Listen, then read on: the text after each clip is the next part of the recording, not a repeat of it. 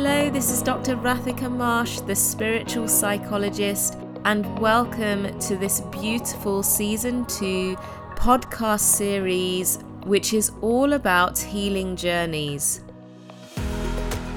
We all go through things that can feel really challenging and difficult in our life. And this season focuses on interviews with six awesome beings that I've had the pleasure of getting to know in different areas of my life who have been on their own journeys of healing, of spiritual awakening, of learning and growing from their experiences. I hope that this season really provides you with some hope and empowerment for yourself, whatever it is that you're going through, whether that's anxiety, depression, whether it's to do with a one off experience that has really impacted on you, or a lifetime of experiences that continue to impact on you. I hope you enjoy this season and that you get much out of it. Please go and check out my website, thespiritualpsychologist.co.uk. Welcome, everybody, to the Spiritual Psychologist podcast. Today, I'm really uh, fortunate and blessed to have one of my uh, previous clients that I've worked with, Will, who has come on to talk about his experience of um, something that happened that was, I guess, we explored as quite traumatic for different reasons. And um, thank you so much to Will for coming on today to share your story and to think about, I guess, how our experiences impact on our on us in different ways. And I guess this is your your experience of that. Um, so yeah, welcome, Will. Thank you. Thanks for having me. That's okay. Um, so I just wanted to first of all, I guess, talk about talk a little bit for the listeners um, just about trauma really. And i think trauma is like quite a heavy word isn't it? That yeah yeah. it can sound quite scary. Yeah definitely. So i just wanted to share i suppose with the listeners what my perspective of what trauma is. So um, there's i think that trauma is something that affects everyone in different ways and they maybe just don't label it as trauma. So there can be one off things that happen to people that are really significant that we can call trauma, um, that impact on, I guess, how we feel emotionally, but also trauma sits in our bodies.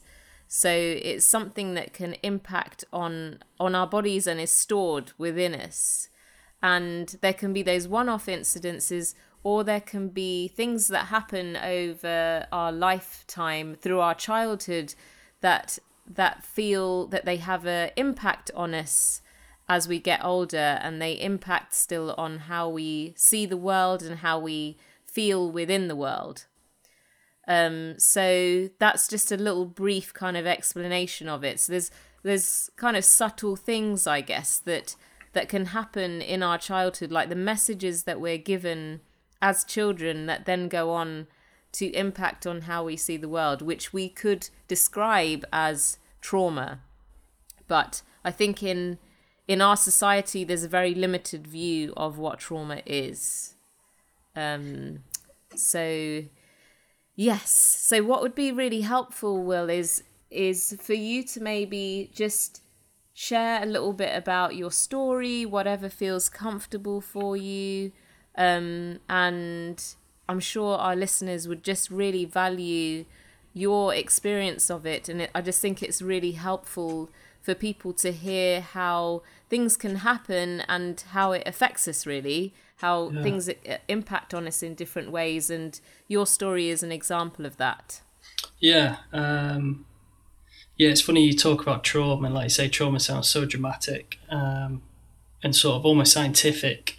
Yes. And I hadn't really explored trauma or thought about trauma until this event, and this event sort of made me reassess a lot of things in mm. the way I behaved, the way I saw things, uh, my relationships, and and sort of everything within my world, really.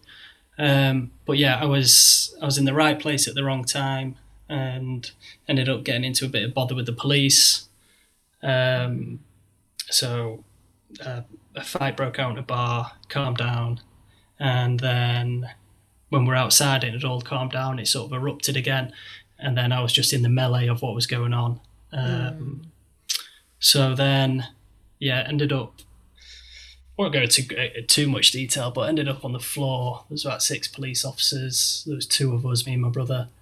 Um, um, I was getting choked by the police, pepper sprayed, night in the cell. Mm. Um, and prior to it, prior to this, I'd never had any issues with the police. Of I don't really mix in circles that I would ever have any interaction with the police. Um, so the, the initial effect of it happening wasn't really I, I don't know whether it was shock or it's just yes. a story to tell, especially in the environment that I work in and with the circles and growing up with a sporting background, always knocking around with lads.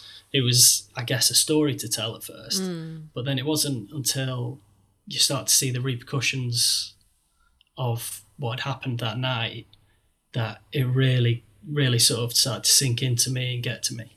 Mm-hmm. Um, yeah, and that's and then that's sort of when um, it sort of went on for about six to twelve months, um, waiting for court dates, back and forth to court, having hearings because pleaded not guilty to my to my charges. Um, so so yeah, then ended up in court and I got found guilty on all counts. Um, and I think I think that that inflicted more trauma on me mm. um, on a wider perspective of the world. I think, um, in terms of trust, trust in in the police, trust in the establishment, trust in the justice system. Mm. Um, it it just, I mean, life's not fair, is it at all? But it just didn't seem real at all, to be honest. Yes. Um, Can we just? Um, I'm just thinking about what you said there about there were kind of different. There were different sort of parts of the whole the story, I guess, weren't there? So there yeah, was yeah. there was the impact of that initial um, event that happened, the actual kind of, I guess, the physical and emotional element of like um, what what happened and being pinned down and that having that control taken away from you in that situation, yeah. right? Which must have been really challenging anyway. And then having to go and stay in a police cell, there was something about all of that that had an impact on you that was more significant. Yeah, the, the, the sort of the aftermath of it all that was quite engulfing. That sort of that sort of took hold of me really. I mean, you go through a whirlwind of emotions when you go through a situation like that. Um, and it wasn't until maybe speaking to you where you mentioned PTSD. Um, I've got a few friends in the military, and you, you hear of PTSD on the news, and you hear of PTSD through my friends in the military and stuff like that. And so you associate it with war and army and marines, etc. Yeah. Um, so then for just a your regular civvy just to be knocking around dealing with PTSD, it was mm. sort of that that sort of made sense to me though once that was sort of explained that yes. you know something's happened and it's the aftermath of that. So post-traumatic of course so there, there was obviously a trauma and it's after the trauma that that i'm starting to deal with the the emotional sort of roller coaster that i went through. Mm we're, we're told a very limited story around trauma aren't we so yeah. you know like what you said about those about that that that word you know ptsd and that it's associated with the military isn't it mm. it's not really associated with anything else that trauma is not really associated with many things that no we a leg break maybe you know yes or we think of the really horrific things that can happen to some people, like rape or Yeah. um, abuse when you're a child, and we don't kind of think of it at a wider level. So I know, for example, I met with a friend um, yesterday actually, and she was talking about you know experiencing PTSD or however you want to label it or call it after she'd from from from giving birth Oh, right. to yeah. her to her child and um, the impact of that. Could you talk to us a little bit about the impact that it all had on on you? at, at the time it was quite difficult to to notice what was what the issue was but to look back now i was very low and sort of to put it in this kind of term that my vibration was very low and i was struggling to sort of feel any kind of emotion really. Find things funny to to find things um, upsetting to find to find love in in anything. It was i was just sort of existing with this numbness. And then the repercussions of that looking back now i was going out a lot i was drinking a lot i guess i was just to sort of try and feel something try and feel uh, feel alive at some point um, as opposed to this numbness.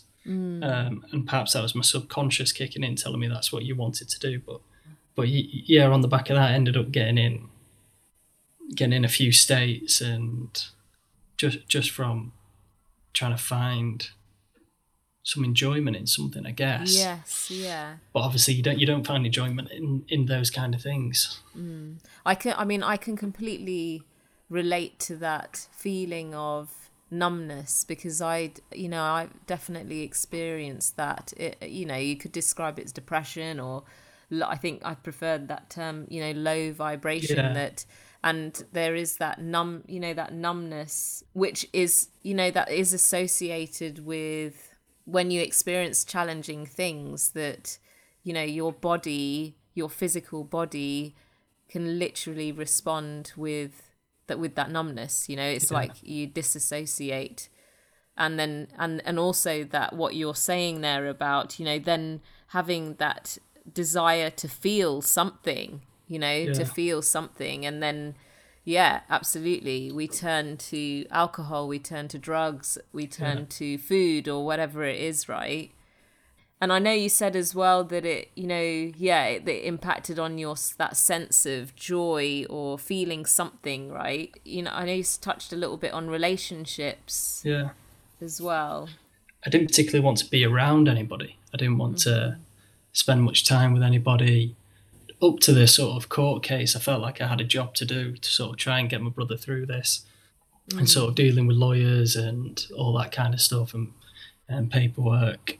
And then after that had ended, there was sort of no real purpose, and Yes. I didn't with relation in relationship terms there wasn't really anything I wanted to do. I didn't want to go out and have a drink with with my girlfriend. I didn't want to meet up with friends for a drink because I, I was struggling to see the relevance of things at this point after mm. after from what my view is of what happened in court and what these after the sentence was given. My view of it was well, if that's how they're seeing it, then there isn't really much point to anything.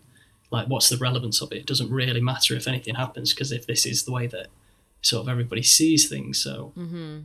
Um, and I And- wouldn't say I was depressed or I was in uh, a suicidal mi- fr- frame of mind. I wasn't in that. I was just this floating, existing numbness. Yes. Um, and there's something that you said there that I think is really important um, as well about purpose. Yeah. and this is a common thing that theme that comes out as well when you know when people have experienced some kind of trauma or something really challenging that that that they lose their purpose you know Yeah. and that's exactly what you're you're saying there that you know for a period of time you lost your sense of purpose and it sounded like before you went to court that you did have a purpose so you were kind of getting through it because you're focused on helping your brother and yeah, um exactly. Yeah. yeah that it was kind of right let's get to this date Yeah. and th- there was also something really interesting you said about losing that sense of trust Yeah. in all the systems around you. Yeah. There's something that really resonated for me there about, you know, when you lose trust in the things that are supposed to be there to keep you safe, Yeah. you then, you, you know, it's like having a massive rug pulled from under you that, you know, you've had that safety and then you don't feel safe anymore. Yeah. Perhaps for me, especially with the police, I- and and I mean I say police, but I sort of I use that as a blanket term for for the whole establishment, really, because they're sort of the enforcers or the foot soldiers for the the establishment, and I know they've got a job to do and a purpose to play, but I'd, I'd never had any sort of dealings with them, never any negative connotations towards them, never any, I had nothing towards them, didn't feel anything towards them. Mm. So then if that was my first experience of them, I was a bit like, well, if this if this is what they're like, then there's Yeah. no hope for anyone, you know.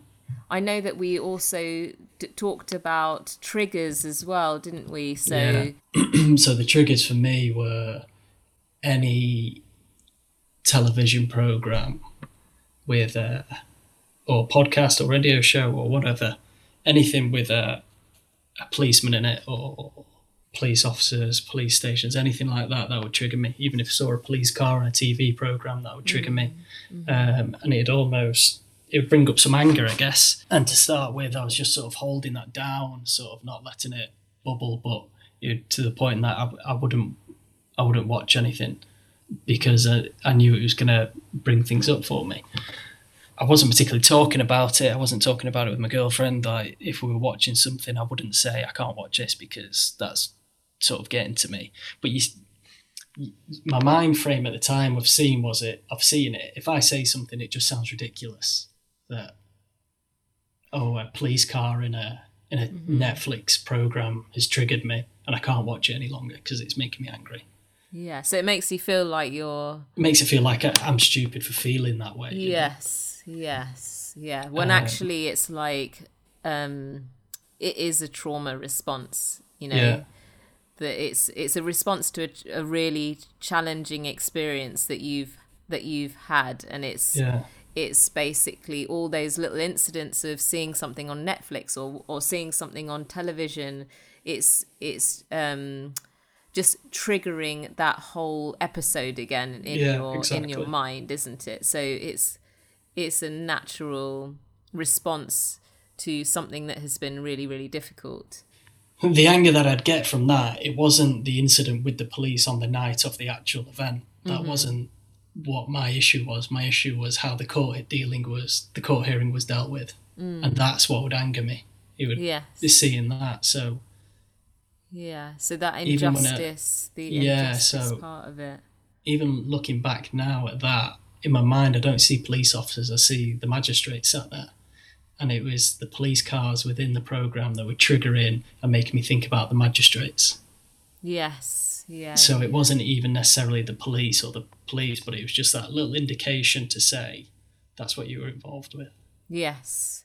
So it's just these little reminders, but actually they're powerful reminders, aren't they? Yeah, Of yeah, of all the difficult feelings then that that have come up from that. So it'd just be really, really helpful to to think back to, you know, that it's su-